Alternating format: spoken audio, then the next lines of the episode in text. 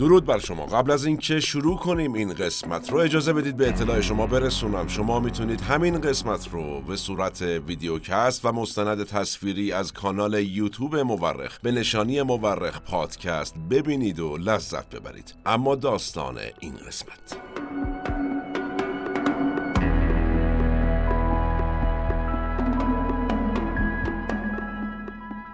منفعت یا ایدئولوژی، کدوم یک در تاریخ آدم‌های بیشتری کشتند و خون‌های بیشتری ریختند. اون چیزی که مشخصه هر دوی این مفاهیم ابزارهایی هستند که قدرتمندان، صاحبان قدرت، میتونن باهاشون قدرتشون رو بیشتر کنن و قدرت هم چیه؟ همون چیزیه که ته نداره. در جنگ جهانی دوم منفعت و ایدئولوژی دست در دست هم جان میلیون ها انسان رو گرفتن.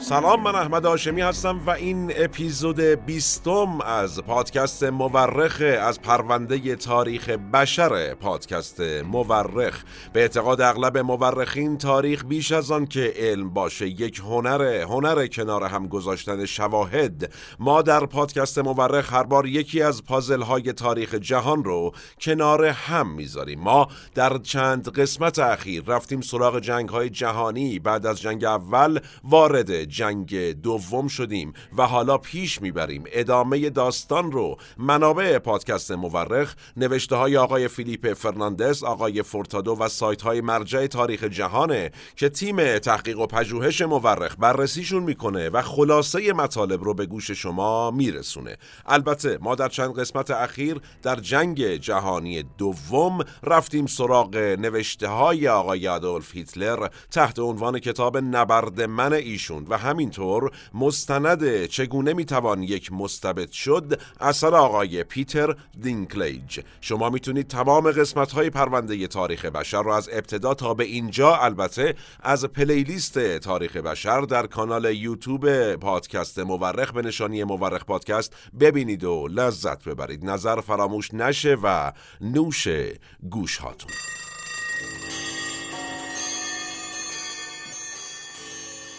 خب بریم ببینیم اوضاع احوال کشورهای دیگه بعد از جنگ جهانی اول و قبل از جنگ جهانی دوم چطور بوده؟ جنگ جهانی اول که تموم شد، فرانسه و انگلیس اصلی ترین منتفعین از جنگ جهانی بودند، یعنی بیشترین سود رو بردند. اگرچه اقتصادشون متأثر از جنگ جهانی اول بود و ضعیف شده بود، اما با پولی که از آلمان ها می گرفتند هم خودشون رو قوی می کردند و هم نمیذاشتند که رقیب قدرتمندشون، یعنی قدر قدرتشون همون آلمان، باز هم باشه بره سراغ چی؟ کارخونه هاشو، اقتصاد قدرتمند سابقش رو در واقع راه بندازه. و به دور از خطر داشتن چیکار میکردن؟ این دو نفر داشتن کشورشون رو بازسازی میکردن و از افسایش مستعمراتشون در سرتاسر جهان هم لذت میبردن، انگلیس و فرانسه. پس اوضاعشون همچنین خوب بود، پول از آلمان گرفتن، رفتن دنبال عشق و حال و خرج خودشون، آلمان هم که بدبخت میشه. اما در پیمان ورسای یه سری کشورهای دیگه هم دخیل بودن. اگر خاطرتون باشه گفتیم این پیمان بین امپراتوری آلمان از یک طرف و انگلیس، فرانسه، ایتالیا، ژاپن و آمریکا از طرف دیگه بسته شد.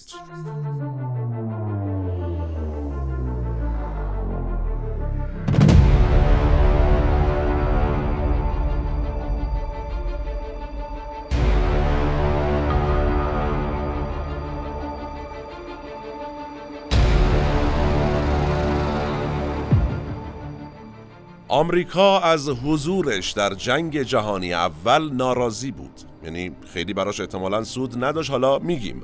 اما بعد از جنگ دوباره آمریکا برگشته بود به اجرای دکترین مونرو. حالا این دکترین مونرو چی بود؟ سال هزار و هشتصد و بیست و سه میلادی جیمز مونرو، رئیس جمهور وقت آمریکا، اومد گفتش که آقا جان، یه دکترین ما خدمت شما تقدیم میکنیم، یا یک راهنمود سیاسی در واقع تقدیم میکنیم، شما برید و انشالله حالشو ببرید. گفت چی؟ گفت هیچ کشوری حق نداره در قاره آمریکا دخالت کنه. ما هم در عوض دخالتی در درگیری‌های آسیا و اروپا و مستعمرات اروپا نخواهیم داشت. این دکترین البته در جنگ جهانی اول نقض شد، اما رهبران وقت آمریکا قصد نداشتن برای بار دوم اون رو نقض کنن.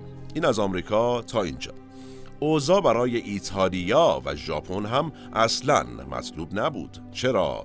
ایتالیایی ها در بحران اقتصادی به سر می بردن و خیال می کردن که اونطور که باید و شاید از پیمان ورسای ما پول نگرفتیم، شبه از اوضاعمون خراب شده، از زندگی نداریم. البته در خیلی از کشورهای دموکراتیک اروپایی که درگیر بحران اقتصادی بودن هم وضع همین بود. تو این شرایط ایتالیا یهو یک سیاستمدار مقتدر با یک ایدئولوژی قدرتمند یعنی فاشیسم از دل جامعه ایتالیا ظهور کرد. کی؟ بنیتو موسولینی.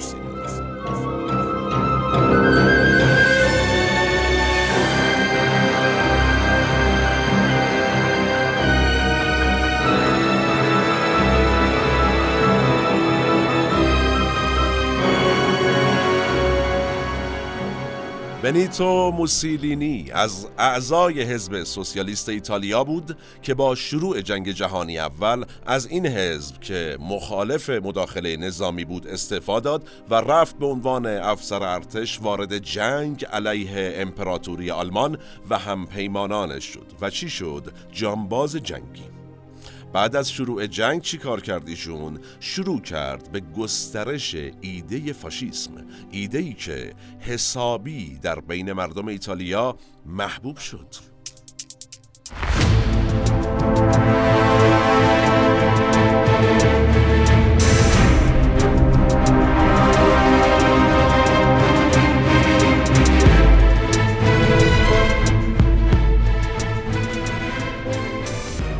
فاشیسم بنیتو موسولینی مخالف دموکراسی، مخالف سوسیالیسم، لیبرالیسم و مخالف ملی‌گرایی بود. عجیب است، مخالف همه چی از بیخ. یه ایده‌ای مبتنی بر نجات پرستی و اقتدار گرایی افراطی بود که بعدها هیتلر و نازی‌ها هم خیلی از این ایده استفاده کردن. ما در قسمت قبلی هم یه کوچولو بهش اشاره کردیم. موسولینی سال هزار و نهصد و بیست و دو میلادی به نخست وزیری ایتالیا رسید و بعد با شکل دادن یک دیکتاتوری در این کشور خودش رو دوچه نامید که به ایتالیایی میشه رهبر یا همون پیشوا.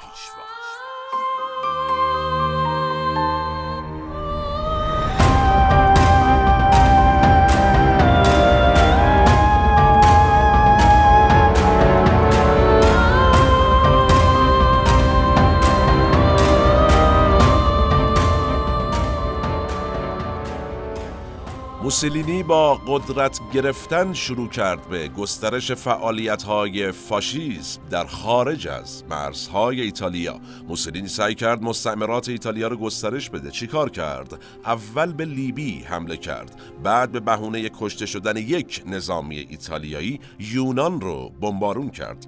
بعد چی کار کرد؟ به تنها کشور مستقل آفریقایی در اون زمان البته، یعنی اتیوپی حمله کرد و یک پادشاه حامی ایتالیا رو اونجا منصوب کرد و در سال هزار و نهصد و سی و نه به کمک ژنرال فرانسیسکو فرانکو در جنگ داخلی اسپانیا جمهوری خواهان اون کشور رو سرکوب کرد. خیلی فعال بوده دوستمون. حکومت دموکراتیک رو کنار زدن در اسپانیا و کمک کرد آقای موسولینی تا ارتش اسپانیا یک میلیون شهروند جمهوری خواه رو بکشه و در نهایت کمک کردیشون تا فرانکوی فاشیست قدرت رو در اسپانیا به دست بگیره.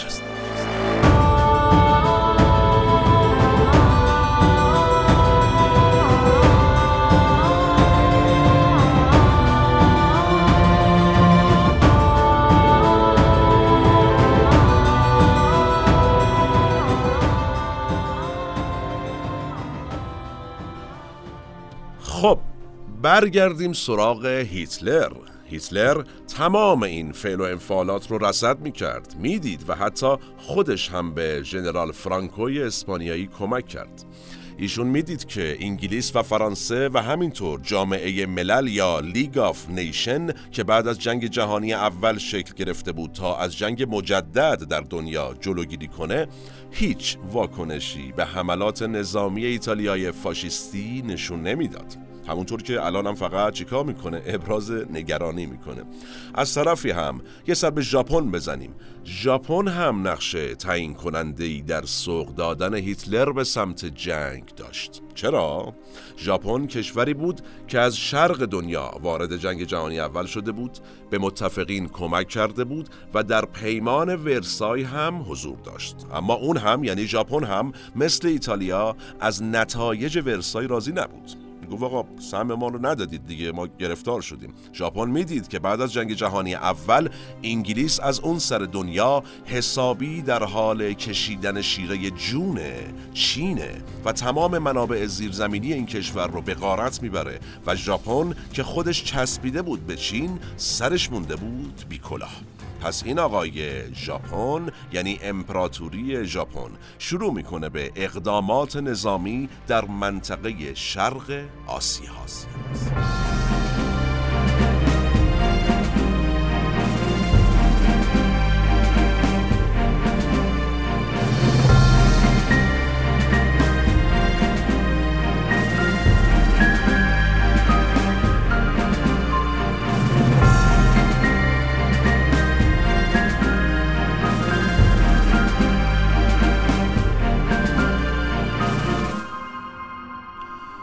با به قدرت رسیدن امپراتور هیروهیتو در ژاپن، اقدامات نظامی ژاپن گسترده تر هم شد. اونها در سال هزار و نهصد و سی و یک یک حمله محدود به منطقه منچوری در شمال شرقی چین کردند و اونو اشغال کردند. اول برخلاف مورخین اروپایی، چینی ها معتقدند که آقا این حمله نظامی اصلا آغازگر جنگ جهانی دوم بود. اصلا چی میگید؟ از اینجا شروع شده. توجه داشته باشیم که اینجا یعنی هزار و نهصد و سی و یک هیتلر هنوز پیشوا نشده، یعنی هنوز روی کار نیامده. تو جنگ بعدی که میگیم پیشوا شده، یعنی در سپتامبر هزار و نهصد و سی و هفت ژاپن یک حمله اصلی به چین میکنه. این حمله اصلی شو سیصد هزار چینی کشته میشن. قتل عام در نانجینگ، پایتخت اون زمان چین، شروع میشه و این کشور توسط ژاپن فتح میشه. خیلی ها میگن این حمله دوم نقطه شروع جنگ جهانی دوم شد. البته یه سری هم میگن که حمله ایتالیا به اتیوپی بود که در واقع جنگ جهانی رو شروع کرد. به هر حال همه داشتن به هم حمله میکردند. لیگ آف نیشن هم سکوت مطلق.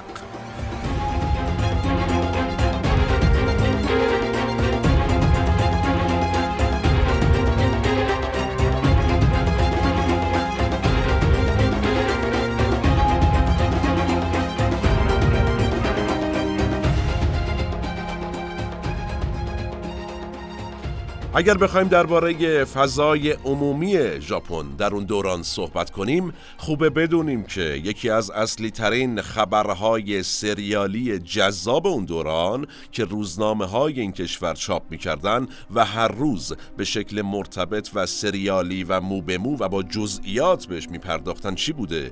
مسابقه کشتن صد نفر با استفاده از شمشیر. عجیب اصلا این انسان.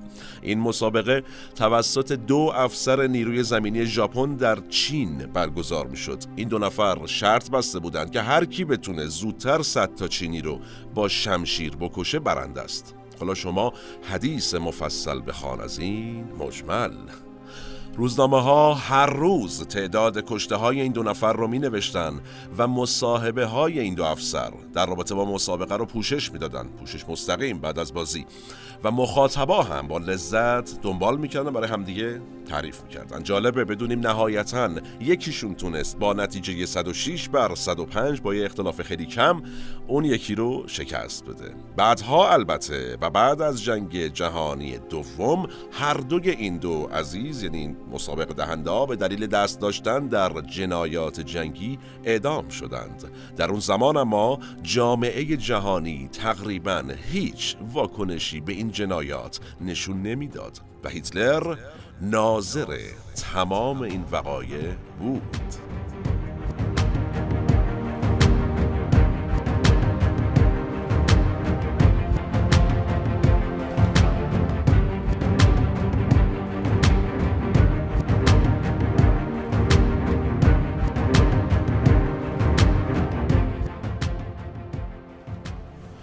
بیاییم کمی بالاتر ببینیم شوروی چه خبر بود.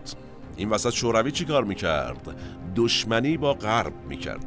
امپراتوری روسیه تزاری در اکتبر هزار و نهصد و هفده و با وقوع انقلاب کبیر سوسیالیستی اکتبر از بین رفته بود و اتحاد جماهیر شوروی سوسیالیستی روی کار اومده بود. رویکرد ضد غرب کمونیست‌های شوروی و رهبر انقلابی مقتدرشون یعنی کی؟ یعنی آقای ولادیمیر لنین باعث شده بود علی‌رغم اینکه روسیه و بعداً شوروی در جنگ جهانی اول طرف متفقین بود و به شکست آلمان در اون جنگ کمک کرده بود، ولی در پیمان ورسای جایی نداشت.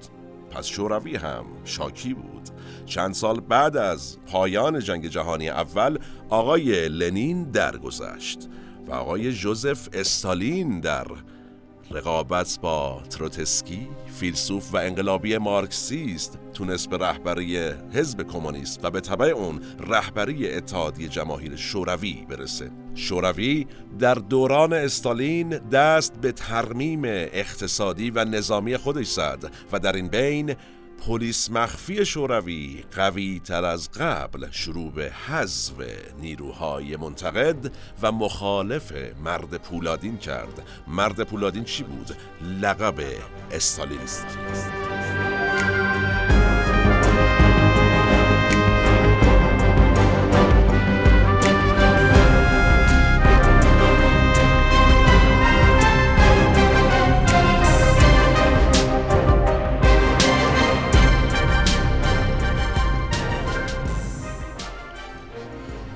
وضعیت اقتصادی شوروی در ابتدای روی کار اومدن استالین اصلاً خوب نبود. اما چه اتفاقی افتاد؟ یهو یه جهش وحشتناک داشت. خود روس‌ها اعتقاد دارن که رشد اقتصادیشون در یک دوره‌ای به پانزده درصد رسید که رکورد بالاترین میزان پیشرفت رشد در واقع اقتصادی در تاریخ اقتصاد بوده. عجیب بود بالاخره استالین.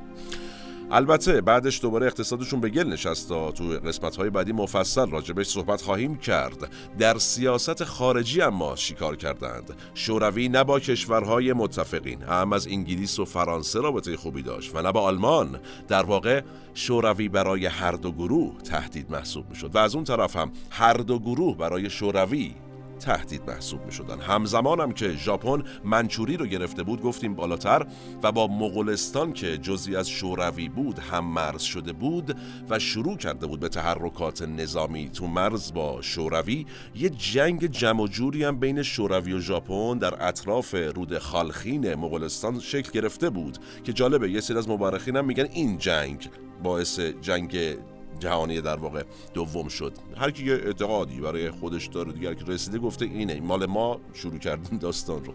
اما مهمتر از همه چیز چیه؟ در چنین شرایطی بود که هیتلر ضد یهود و ضد کمونیسم در آلمان روی کار اومد و بهش گفتند پیشوا.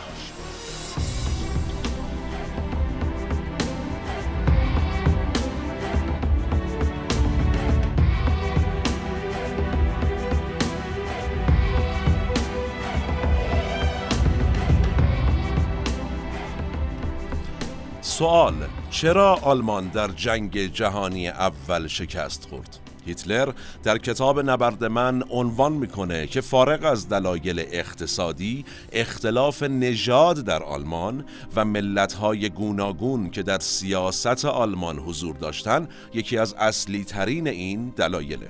جمله ایشون بودین. پس برای پیروزی باید چیکار بکنیم؟ آقای هیتلر نوشته که باید کشور رو از نژادهای ناهمگون به خصوص یهودیان پاکسازی کنیم. هیتلر یه جای دیگه می نویسه که یک کشور تا زمانی که بخشی از ملتش که همزبان و هم نژادش هستن در دست بیگانگان اسیرن، نمیتونه ادعای استقلال بکنه. در نتیجه ما باید تمامی ملتمون رو از دست بیگانگان نجات بدیم و بیاریم زیر چتر آلمان. منظور هیتلر از این بخش از ملت آلمان، آلمانی زبانهای ساکن در سایر کشورها بود. این بود نکته. اینجا قشنگ میشه مشخص بود که ایشون قصد داره که دست به کشورگشایی بزنه و مناطق آلمانی نشین دیگر رو تصرف بکنه در اروپا. اما تنها ابزار هیتلر جنگ نبود. اون اول از ابزار تحزب و دموکراسی استفاده کرد. هیتلر اول رفت سراغ شهری به نام سار که فرانسه از آلمان جدا کرده بود و مستقل بود. آلمان نازی در این شهر رفراندوم برگزار کرد و نود و هشت درصد مردم این شهر رأی دادن که آقا ما میخوایم برگردیم به آلمان. بعدش هم تمام یهودیان این شهر توسط نازی‌ها بازداشت یا کشته شدند که این هم مطلوب مردم آلمانی این منطقه بود.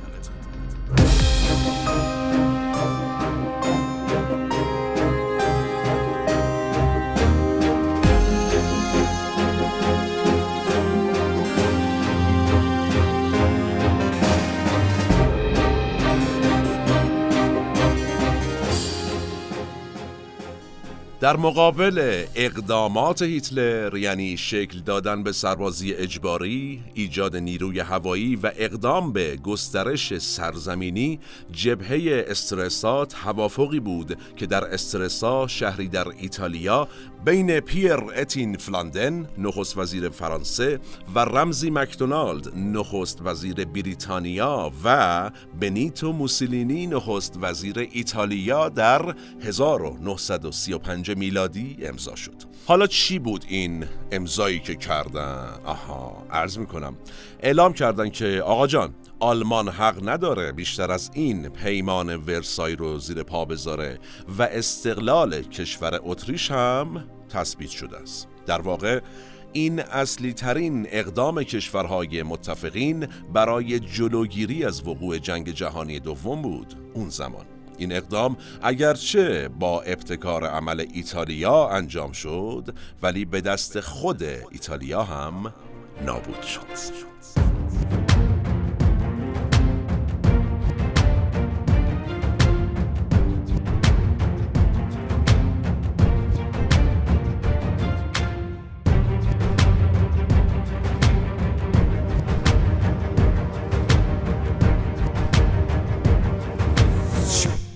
یه یادآوری بکنیم.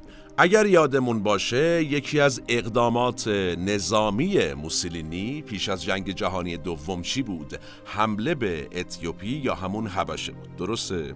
این اتفاق دقیقاً همینجا رخ داد، یعنی سر همین پیمان استرسا.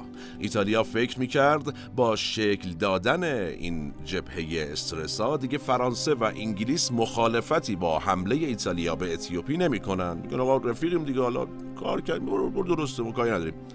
فرانسه و انگلیس البته خیلی کار خاصی هم نکردن، فقط اومدن دم دستی محکوم کردن که آقا شما این کاری کردی ما محکوم میکنیم. کاری با ایتالیا عملا نداشتن. ولی هیتلر ایشون نه تنها اقدام موسولینی رو محکوم نکرد، بلکه تبدیل شد به تنها کشوری که از حمله ایتالیا به اتیوپی دفاع هم کرد و اینجا برای اولین بار بوی دوستی هیتلر و موسولینی در تاریخ به مشام رسید. جبهه استرسا هم عملاً از بین رفت.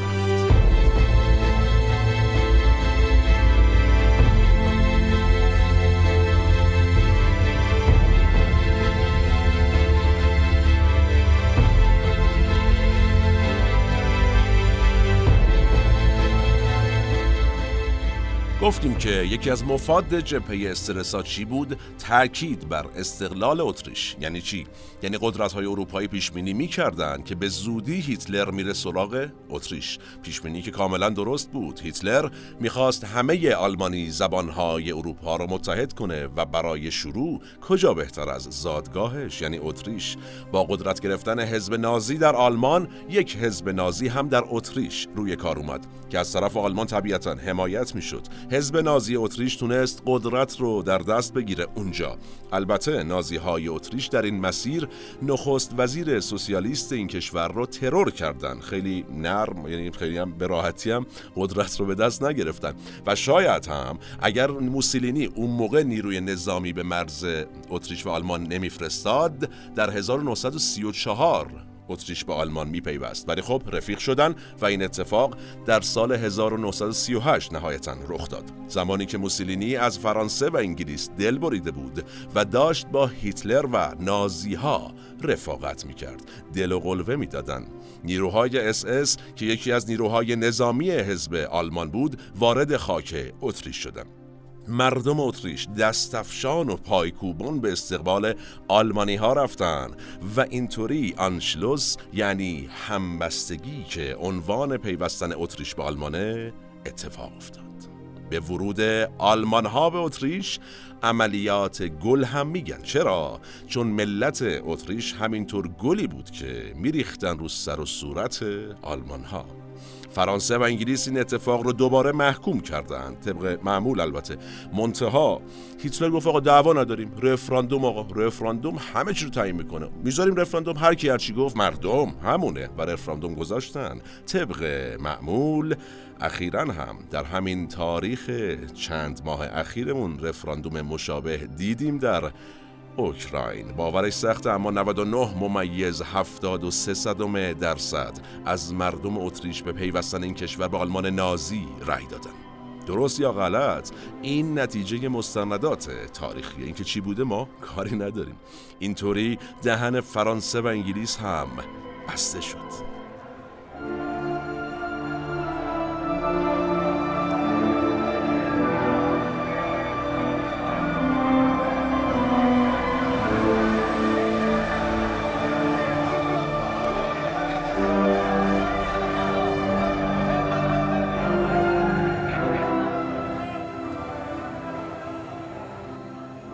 پشبند پیوستن اتریش به آلمان، این بار آلمانی‌های چکسلواکی شروع کردند سر ناسازگاری گذاشتن با دولت دموکراتیک مرکزی این کشور که آی جماعت، آقای دولت، ما هم می‌خوایم بریم بپیوندیم به آلمان خودمون.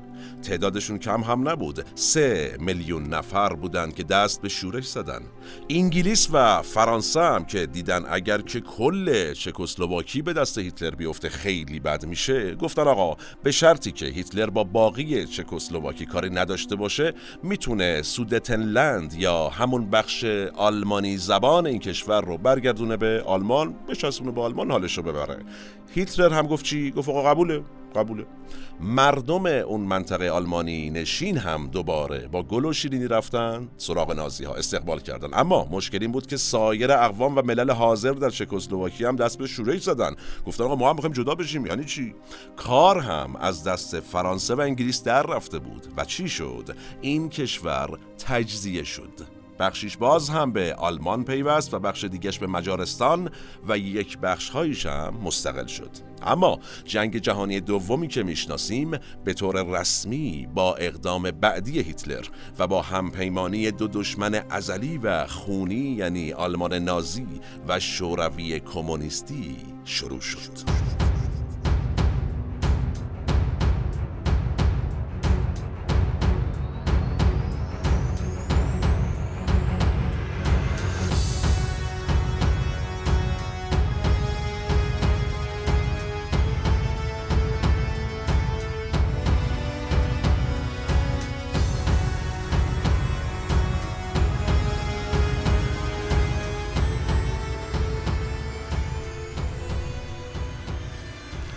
جالبه، همپیمانی شوروی و آلمان شروع کننده جنگ جهانی دوم شد.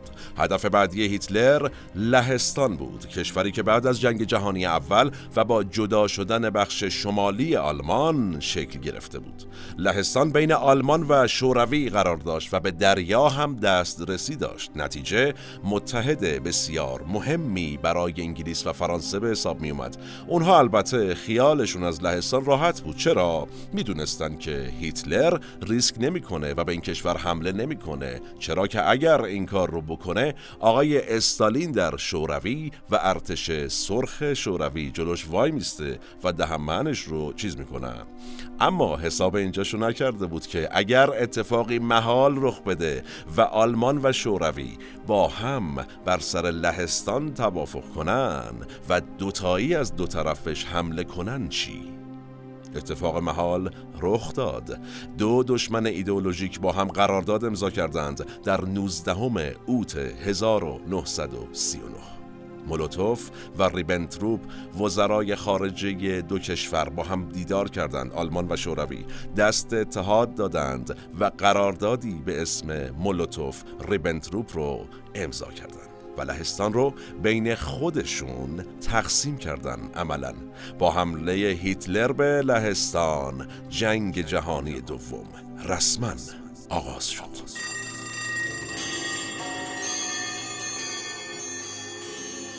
خب ما تا اینجا از ابتدا و قبل از جنگ جهانی دوم، عملاً از انتهای جنگ جهانی اول، اتفاقات رو درباره‌اش صحبت کردیم. گفتیم که هیتلر که بود و چطور به قدرت رسید. از اوضاع احوال جهان صحبت کردیم بعد از جنگ جهانی اول و الان رسیدیم به جنگ جهانی دوم، البته به صورت رسمیش.